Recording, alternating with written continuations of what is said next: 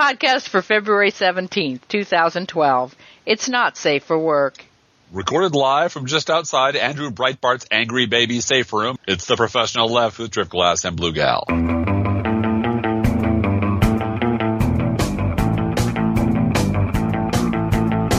annual Wingnut Trade Show. Yeah. yeah. Yeah, it, and it is. It's it's been going on for 30 plus years, 34, 35 years, and it's where as as your your acronym is. Conservative people are crazy. Yep, and then you throw a bunch of alcohol on top of it, and and, and frat boy behavior, and uh, yeah, and it, and conventioneer behavior. It is the core of the nuclear reactor that runs the right. Mm-hmm. It really is. This is distilled pure essence of crazy, and as much as I hate to be a pedant about these things, five minutes at CPAC should convince any sane person why the Conservative Party needs to be put down like a downer cow. Mm-hmm. It's just it, it, it's it's a lost cause, a full of crazy, ignorant, often evil people and billionaires who fund them, and they put it all on display. They just they hang it right out there and let it let everybody look. And that's the, that's the virtue of Rick Santorum this time around in the election is if we had a rational culture, which we do not, if we had a news media that wasn't dominated by centrist douchebags who are so terrified of, of talking about the truth on the air that they would rather chew their own arm off than do it because they'd lose viewers. If we had a, a media where you're allowed to say the problem with our political dialogue is that the right's crazy. And, and you start there. If we had that world, all any liberal would ever have to do to win any debate is to point at Rick Santorum and say, see, we told you so. This is exactly what Lawrence O'Donnell was talking about on Thursday night. Yeah. And yeah. I want to read from the transcript of that show, just those two paragraphs, because I think it's really pertinent to what we're talking about. Here's what O'Donnell said. Lawrence O'Donnell said, I want Santorum to get this nomination because I want to see the debate. I want to see conservatism debated for the very first time in the general election. Compared to Rick Santorum, we have never had a conservative run for president. Ronald Reagan was way to the left of Rick Santorum. George W. Bush with his Medicare prescription drug plan to the left of Rick Santorum. The first President Bush way to the left of Rick Santorum. And so Republicans have been saying conservative, conservative, conservative, and this country's more conservative than you think. Let's find out. Let's have these guys campaign. And Chris Hayes said, uh, if I, if I may, I just add Blue Gal. Yeah. Um, Lawrence O'Donnell's voice has gotten a lot sexier since he started doing it. But pray continue. and Chris Hayes too. Chris Hayes said, "Well, that was the rationale in 1964 with Barry Goldwater." And O'Donnell says, "Yes, exactly." Obviously, that stung for a long time. Hayes continues. I think in the case of Santorum, he voted for Medicare Part D. So, you know, the question of what is conservative. Bush W, George W. Bush was the most conservative person ever when he was successful, and as soon as he stopped being successful, conservatism ran away from him. Exactly. And all of a sudden said the problem was he was big government. Uh huh. It's unclear to me that the same won't happen to Rick Santorum if in fact he's defeated, right? I mean, conservatism never fails. It has always failed. Exactly. And you exactly. and I watched that and went, "Oh wow, Chris Hayes is being yeah. very bloggerish there, isn't yeah. he?" Well, this, and that's that's an old trope in blogger land, yeah. which is because it's it's a riff on the old communist yeah, line. Communism, communism has never failed. Yeah, it can only be failed. Yeah, and yep. and the the idea, and this is something that you and I have have talked about, written about, lots of people have, which is nobody knows what the hell conservatism means anymore. No, except no. it means not liberal. And, and it means anti-Obama at this point. Exactly. And whatever they think over there is is bad. Yep. And and which is great for me because basically every rational, reasonable, pro-scientific, humane, compassionate position in the world has now been dumped into the liberal basket and has, is now being not only those, not only those, but things like national security and killing Osama, yeah. and and you know getting out of the war with with you know your your head held high, so to speak. I mean, yeah. we can debate that too. But, but, getting out of Iraq, getting out of Iraq, and and some of these things that were clearly supposedly in the Republican uh, basket, uh-huh. and I would argue and, and we're going to get into this some more. Family Yep. values is now falling into the liberal basket as well.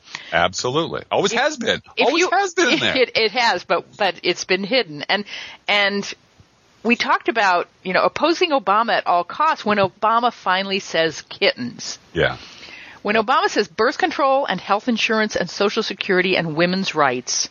Huh? All of a sudden, white people are inconvenienced Yes. by the lack of those things. What did he say? What, say against? what are you talking about? No, that can't be right. No. and and these values that we all have these values are all of a sudden called into question by anti-Obamaism. Uh-huh.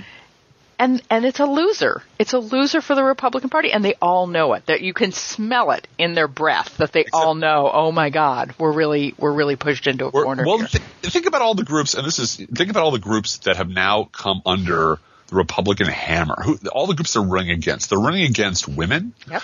children, Mm-hmm. the middle class, and American cars. Yep.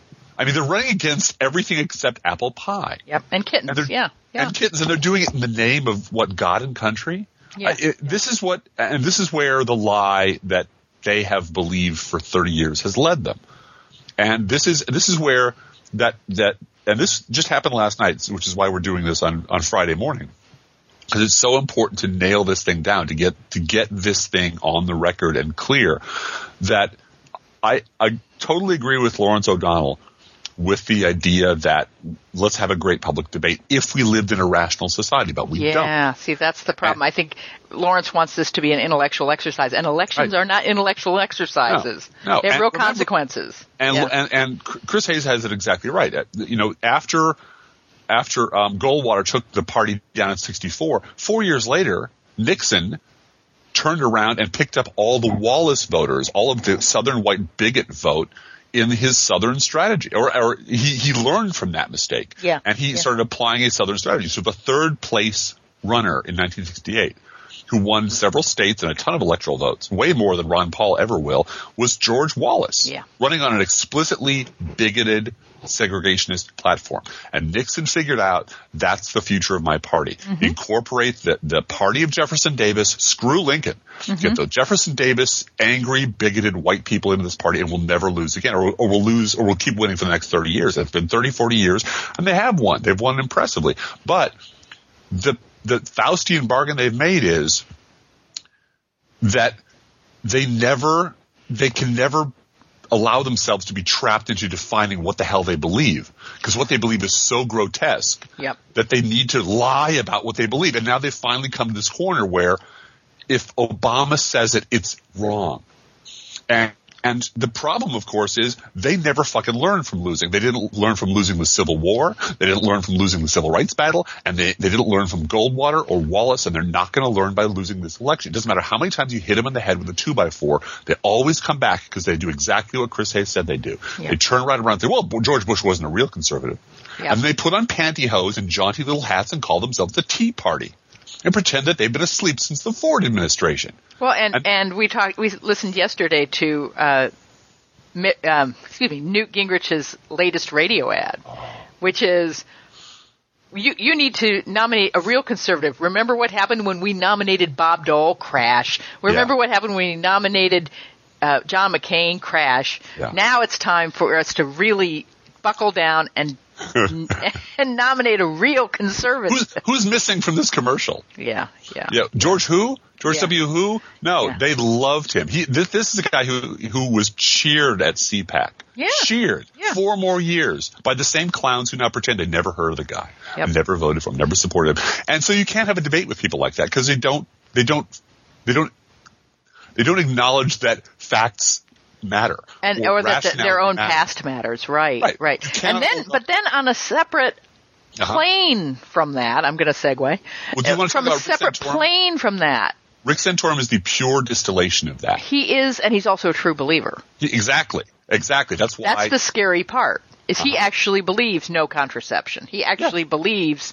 in theocracy. You Yeah, know that the Catholic. Church is the best way to run a country. Yeah, yeah, and he his he's a pre-Enlightenment, pre-Vatican II, Yeah. Inquisition Catholic man. You know, Yeah. and he forget forget all the economic equality stuff. yeah, and, and, he and I'm, I'm sure he talks about manufacturing. I'm sure he believes that stuff. I happen to too. This is an area where if this were the private sector and he were a business owner, he and I could certainly work Yep. together. You'd be, you'd be in the head same car driving to Indiana for some trade show. Sure. Oh fuck yeah. And yeah, we'd a, absolutely. A robust and angry conversation. We'd go have a couple of beers and life would be fine. But he's not running for the head of the trade organization. Right, He's not right. running for the head of some manufacturing consortium. He's running for the president of the fucking. he doesn't own a tool and die shop somewhere. No. Yeah, no. and that's the problem. He, Yeah. His brand of conservatism is is is so destructive, but it's so pure Yeah. that you really can't hold up. It literally is black and white this time. Yep. Yep. And guess who the black guy is? So, you know, anyway, you, you were But I was going to segue to the separate plane of existence that is Yeah. David Brooks because Yeah. he talked about values this week also Value. in relation to manufacturing jobs, which I found fascinating. Do you want to talk about that? Sure. Well, he he wrote a column as he often does, and where he he's just completely beside himself with how disorderly and and destroyed our social fabric has become, and how uh, which I agree with. I completely agree with that fact. It, it- the, our, the social order in this country is is shredded. The social contract has been has been vitiated, has been violated, has been voided by one side the social contract that made our, our middle class bourgeois values possible, which was a secure job where you wouldn't get fucked by your employer, where you could actually plan out your life, you and your wife and your 2.5 kids. That was the promise that, that labor made with business, broadly speaking, that allowed people to enter the middle class without a college education, but with a decent high school education, and to prosper and buy a house and plan for their future. And, and this, is, and this is why, you know, some people are really alarmed that communities that used to be middle class and upper middle class are Mm-hmm. now seeing the same kind of social problems that the inner city sees Yes. of tons and tons of single moms, drug abuse, yes. vagrancy, uh, you know, kids skipping school, Yeah. and and all of these problems that we thought were black problems somehow. Well, we thought yeah, were inner city problems, and it turns out it just requires an economic base to pre- to prevent those problems. Ex- well, and, and this, these are not anything that Charles Dickens wouldn't recognize.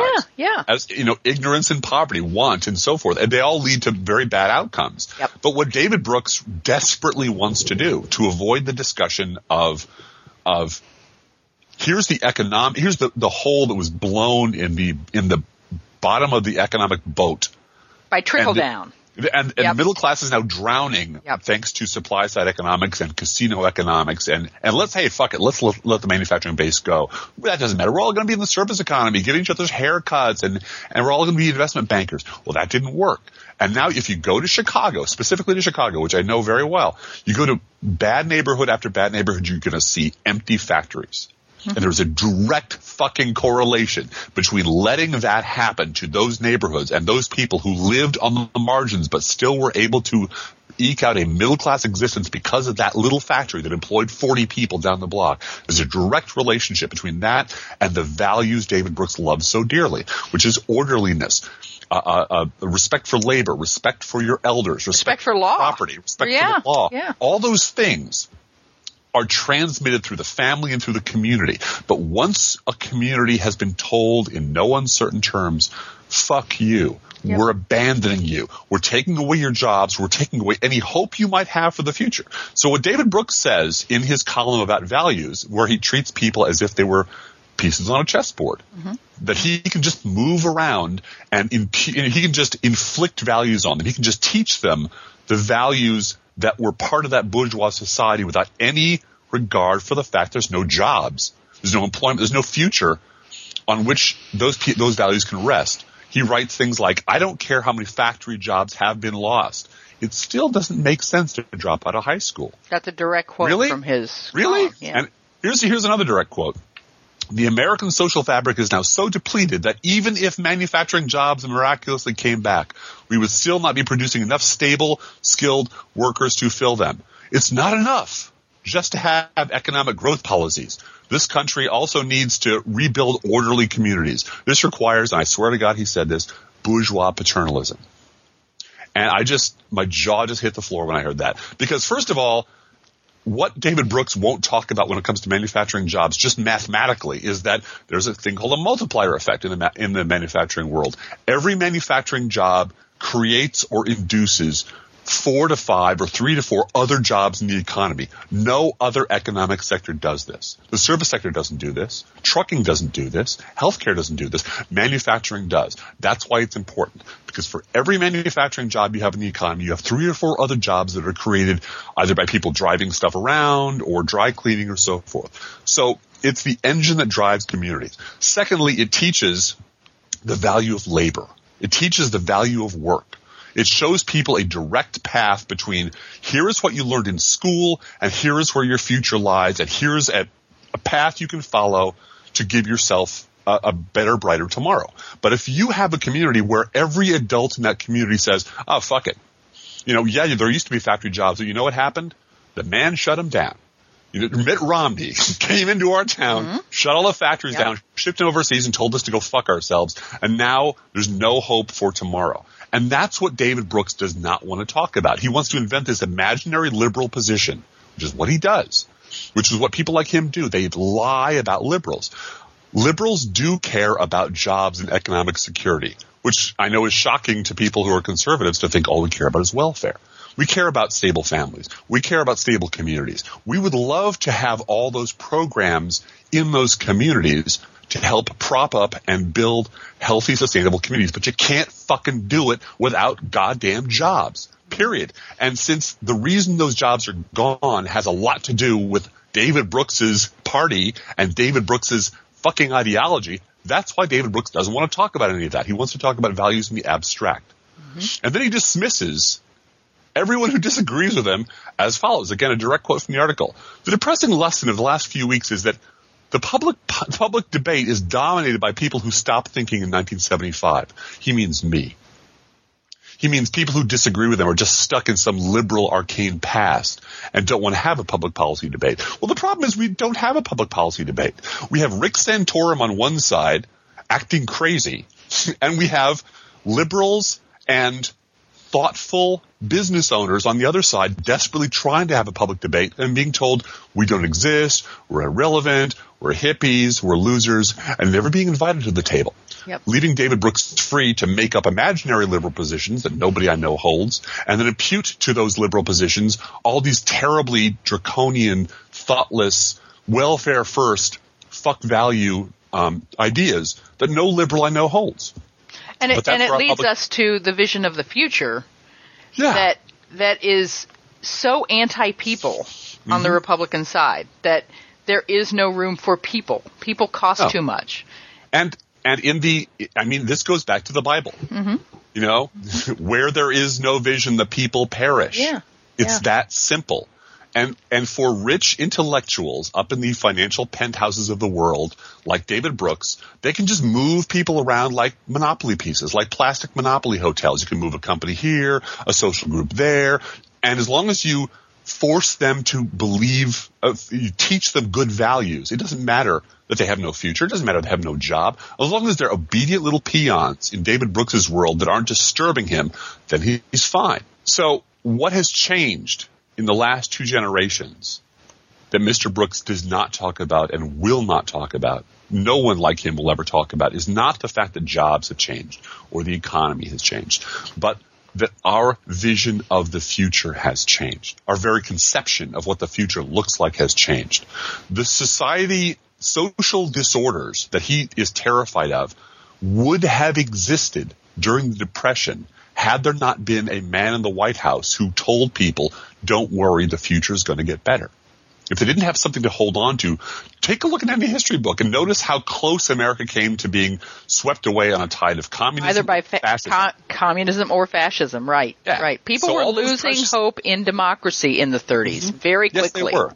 And and why? Because they weren't being fed. Right. They were their factories were closing, yep. their their farms were closing, their communities were closing, their banks were falling apart, and and you know who was telling them fuck you, deal with it? Republicans. Yeah, yeah, yeah. Then this rich Democrat got into the White House and said, "We're going to fix this. Yeah, we're going to we're hang on. We're going to we're going to bring America back from the brink and we're going to give you a future. And to, to quote Barack Obama, built to last. Yep. We're going to build an economy. We're going to put people back to work and by God, we're going to succeed because that's what Americans do.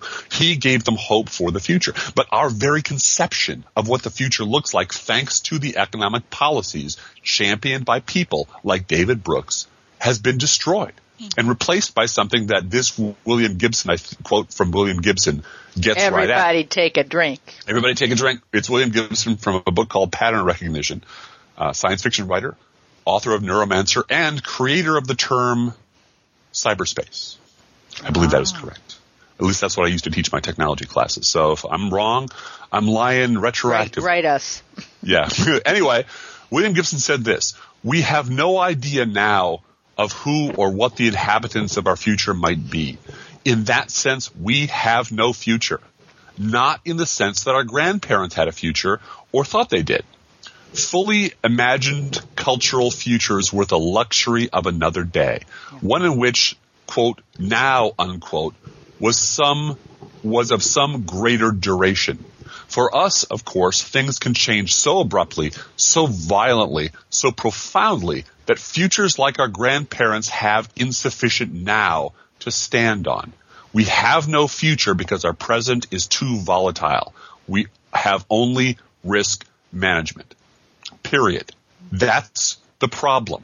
The problem is that very visceral sense that tomorrow is completely chaotic and, and all the planning in the world will do you no good unless you're very, very rich or very well connected or very lucky. That gets translated into local lore, into the common tongue of ordinary middle class people. People who sit around and talk to each other across the kitchen table and shrug their shoulders and say, fuck it, I don't know. Want to play the lottery?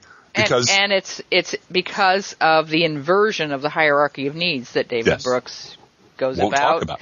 traipsing in. That oh, mm-hmm. you know, what we really need is values first and food second. No, No. air and water second. You know, get your values first. Yeah. It doesn't work that way. Life No, doesn't and- work that way. You have to feed people before you can preach to them. Not that I'm for that, but And if you wanna- honestly, bread if you before hold- roses. It, well, if you want to read whole books on the subject by someone who is from Chicago and studied the Chicago uh, situation in Cabrini Green, who came out of Cabrini Green, go read William Sennett, um, the hidden the hidden injuries of class or the corrosion of culture. Uh, he wrote a whole bunch of books, and he's got a whole bunch of stuff on YouTube. But his argument is really simple. Uh, it, it's profound in in in the, its effects, but it's really very simple. It's when we built a culture built on predictability, uh, financial, relative financial stability and shared prosperity. And that's what made the values that we all hold dear possible. Then we got rid of those three things and expected the values to just go sailing along as if, as if nothing had happened. And when the values started to collapse, we said, huh, what's gone wrong with these people? What's wrong with their brains? What's wrong with their upbringing that they don't believe in the value of, of patience and loyalty and permanence and craftsmanship? And the answer is, well, you, you, you told them those things don't matter anymore. Mm-hmm. Those won't get you anywhere.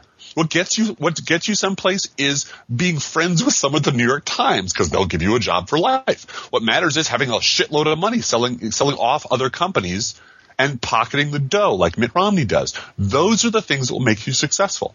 And that's what Davos capitalism is all about. And Yeah. that's what, that's what conservatism has been about. Supply side conservatism has been about for the last 30 years. And now the chickens are coming home to roost and they don't like it. So they're pretending that if we just, just infect these people with viruses of values, somehow it won't matter if they won't have any jobs or food or future. And that's fucking absurd. So let's have that debate. Yep. And let's have that debate in a way that talks about being proud to be a liberal. Yeah.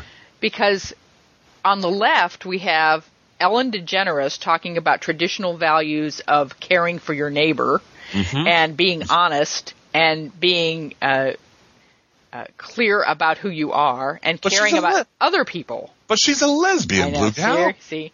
And then you have the Republican state senator, 51 year old widow, talking about family values and her lesbian daughter and wanting to have a wedding for her and Mm-hmm. voting in favor of same sex marriage in Washington state because she loves her daughter and wants her daughter to have the closeness and the companionship that she had with her husband. Mm-hmm. And passing along that value to the next generation includes voting for same-sex marriage. Mm-hmm. We are not the crazy party now. You know, Right. I mean, that we've been labeled this, oh, far left, you know, crazy ideas and anti-American. We need to take everything that Newt Gingrich said about us in those GOPAC tapes Uh huh. and flip them on their heads. Yeah. Yeah. Because Well- contraception in and outside of marriage is a family value. Yes. And Yes, if anything that protects women's health is a family value. Mm-hmm. If we if we don't start embracing those values and talk about them that way, flip it on our he- on their heads. Flip them on their heads. That's what I want to do. I want to I'm- flip the guy who wants, uh, you know, everyone to put an aspirin between their knees, even though he says he was joking. He is now the congratulations, the poster boy for out of touch old white men trying to tell women how to run their health care. Uh, I'm sorry, Blue Gal. Out of touch, rich old white men. Because that's what makes his opinion worth anything. Is that yeah, he can. that's why can- he can be on TV. Exactly. It's because He he can- can fund his own presidential campaign Right. for Rick Santorum. Absolutely. like he was betting on a horse at the track. Exactly. And he can and flush that money down the toilet if he doesn't win. And All right. fire a couple of dozen employees and make that money right back. Yeah. You know, and I mean, Yeah. these are it is it is a blessing in a sense that Rick Santorum is the guy. This is where I agree with Lawrence O'Donnell Absolutely, a lot. yeah. It it clarifies things so so much. This is the if you take Newt Gingrich's bombast, bigotry, uh, bomb throwing, and, just visceral hatred and complete contempt for the people who listen to him. Because he's completely grifting them. He knows it's so transparent that he he has contempt. He's making this crap up as he goes along, telling people what they want to hear, and has absolute contempt for the stupidity of the people who are dumb enough to follow Newt Gingrich. Take that, weld it onto the consciencelessness of Mitt Romney, the the ability, the, the complete willing to say anything, and to, and to say just essentially I have a slot in his chest. Go, please insert opinion here, mm-hmm. and then it comes right back out of his mouth. He's that, you know. He people say Mitt Romney doesn't believe in anything. No, he believes in being president.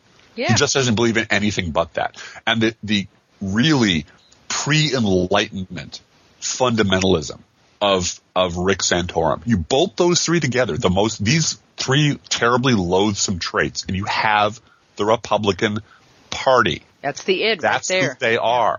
And the and the idea that we're going to get a whole summer's worth and a whole election cycle's worth of looking at these people square in the face and and saying what you know labor used to say, man, which side are you on?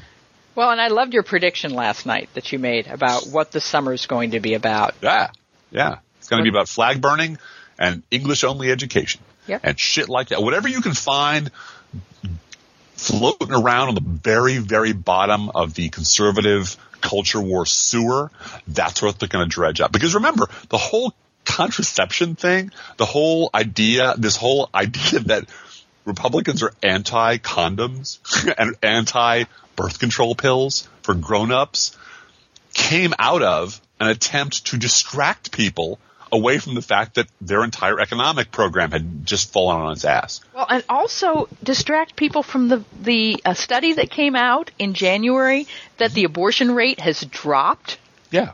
and they're losing that issue because the abortion rate is dropping.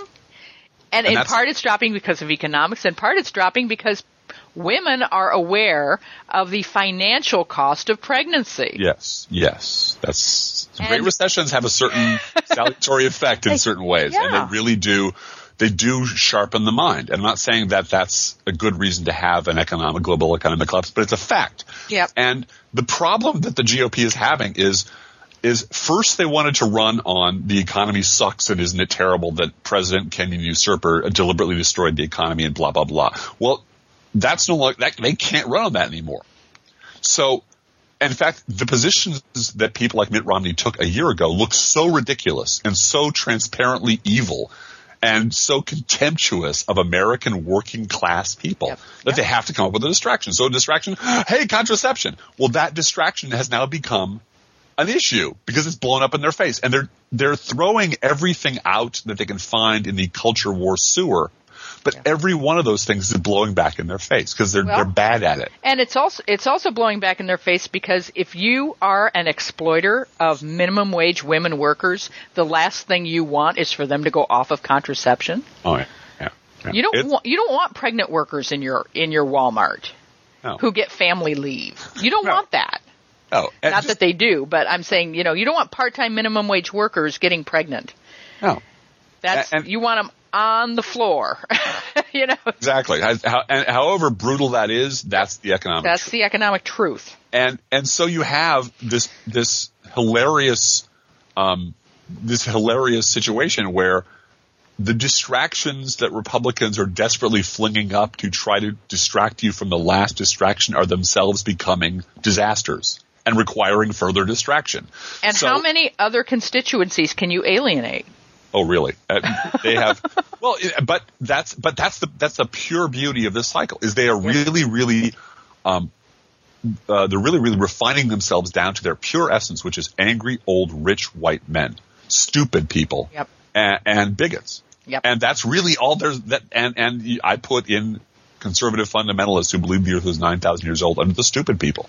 Yeah. Um, you, maybe they're ignorant, maybe they're just brainwashed, but that core, this is, I wrote a, a column, uh, a post years ago called Reactionary, which likened the GOP to a nuclear reactor. Yep. And at the core is this burning hot center of pure fucking crazy.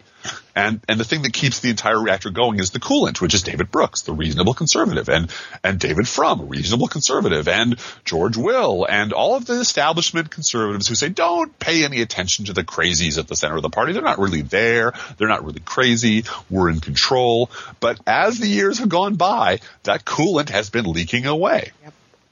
And now the Or the center has been getting hotter and hotter and hotter Yeah. to just boil Yeah. it off. I mean, it's, and more and more concentrated. And now it's just fucking Rush Limbaugh all day long. yeah, yeah. Now, now the, the, the actual bright, ugly Who heart- is who, as Lawrence pointed out on Thursday night, is childless Yes. with four marriages. after four marriages and God knows how many sex tourist trips. Yeah. Maybe, Yeah. maybe the OxyContin has withered his penis to the point you where, you never know. You know, you know, I don't want I don't want to examine that. Well, I kind of think that's a, that's an issue for conservative, old conservative men. Yeah, Is they're really preoccupied with, with other people touching women. yeah, because, Because they they- can't they can't they're- reach they're- out. They're tiny, withered, conservative penises. I knew where you were going with this. Do the job, and and of course, the most terrifying thing in the world is there's a big black cock in the White House, Oh man, and with his happy wife and his his well-adjusted children. yeah, And that's like their worst fucking nightmare. It's we have become the inbred freaks that people always warned us we would be, and we can't get it up anymore or satisfy a woman. And Barack Obama is a healthy, happy, heterosexual male who doesn't mind gay under people. the age of tolerant, fifty-five. Yes, And he and his wife go out dancing. yeah, And that's just gotta drive them crazy. So again, the, the, re, the thing that was always the monster in the basement of the GOP, that the engine that's been driving them for the last two generations is finally out in the open. But again, Chris Hayes is right in that just because they are publicly crazy and just because they get beaten by the Union Army or beaten by civil rights legislation is not going to slow them down. no, no, You know, they are our Sunni minority. They really believe that they're right, that they're the majority, And that they're God's persecuted. side, that they're persecuted. they're that they're- majority, but they're persecuted. and they only Oh. listen to people who tell them what they want to hear. So they, they don't they don't hear what we're saying. They don't recognize reality as it whizzes past them because they only listen.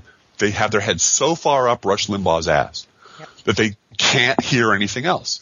So the Ah. sound of their, their entire movement falling apart and the, the sound of them losing elections is just a distant little rumble. It, it's, you know, just another battle in their war to get rid of those horrible liberals who are destroying America.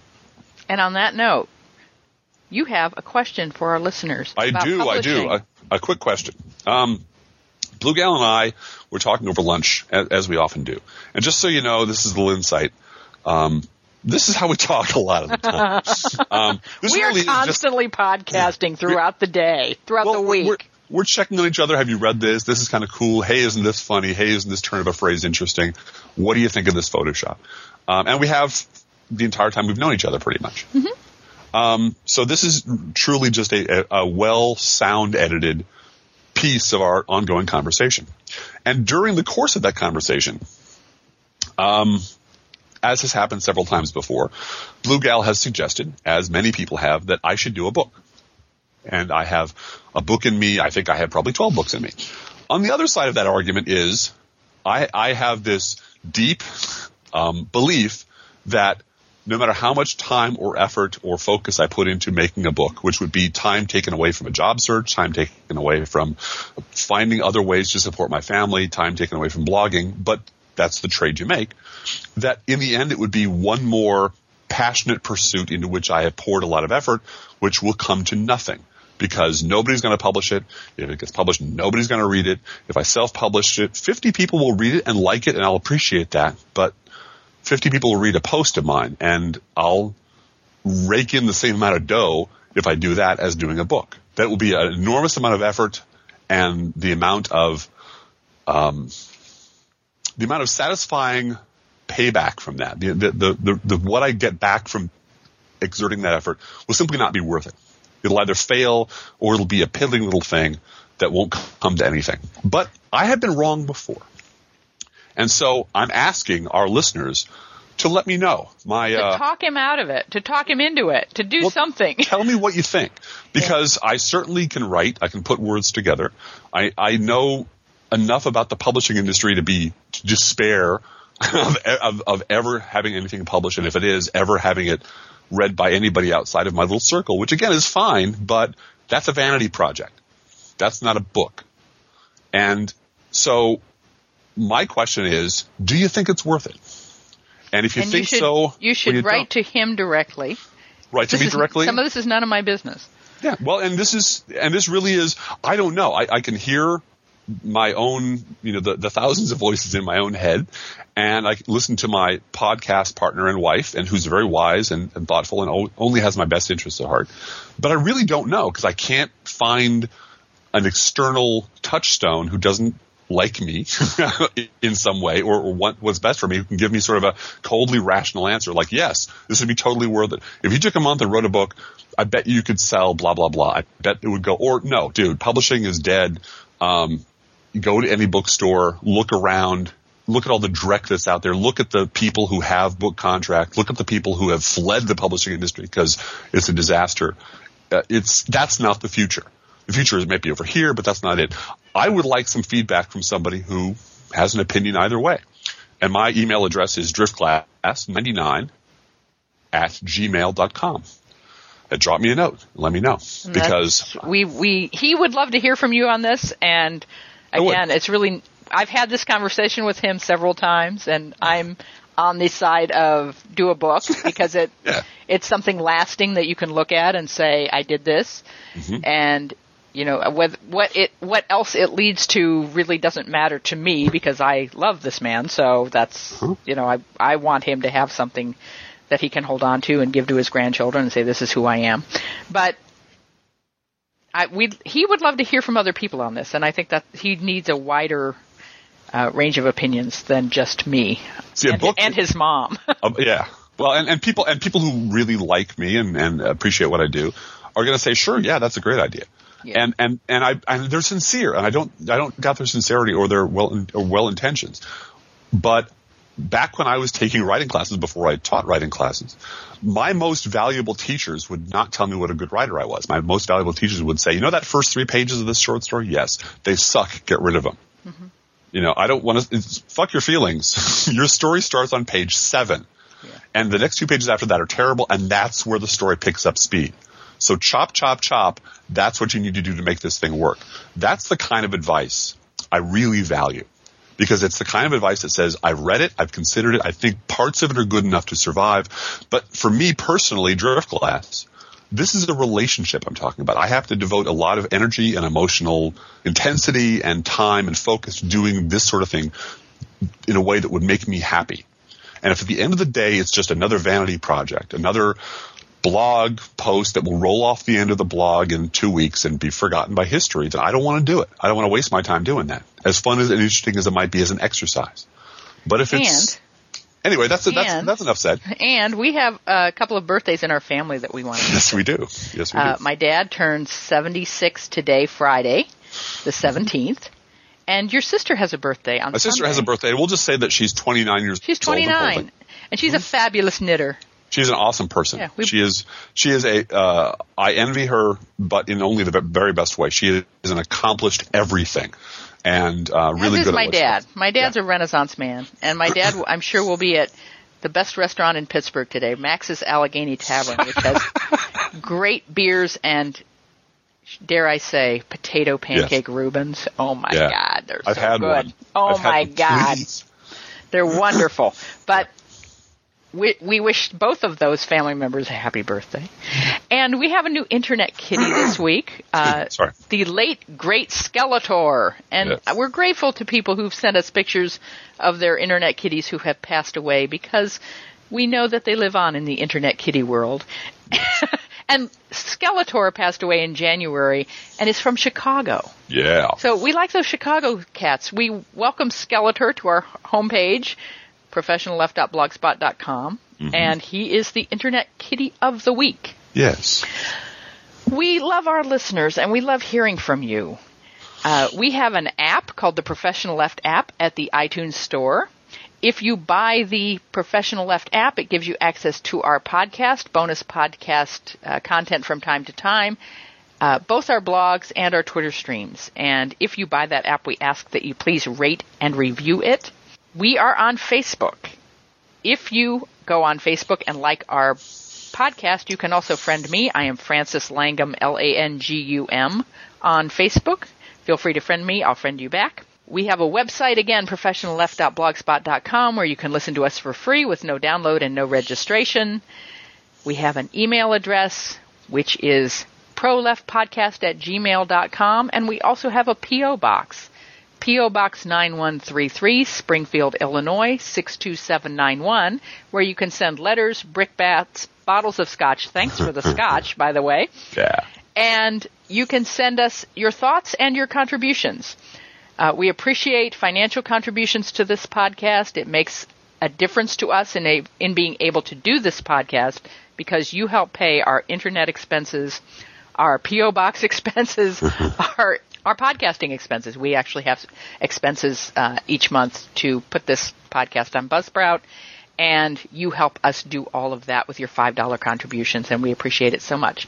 You can do that on our website, professionalleft.blogspot.com, or you may also do that with a contribution to, at our PO box. We have a letter from Mike, and some of our listeners are just good writers and very smart people, and he writes. Baby Randite, Jesus be praised. The flying spaghetti monster broke into the big bad liberal government and took back some of the money they stole with their commie socialist taxes. Acorn!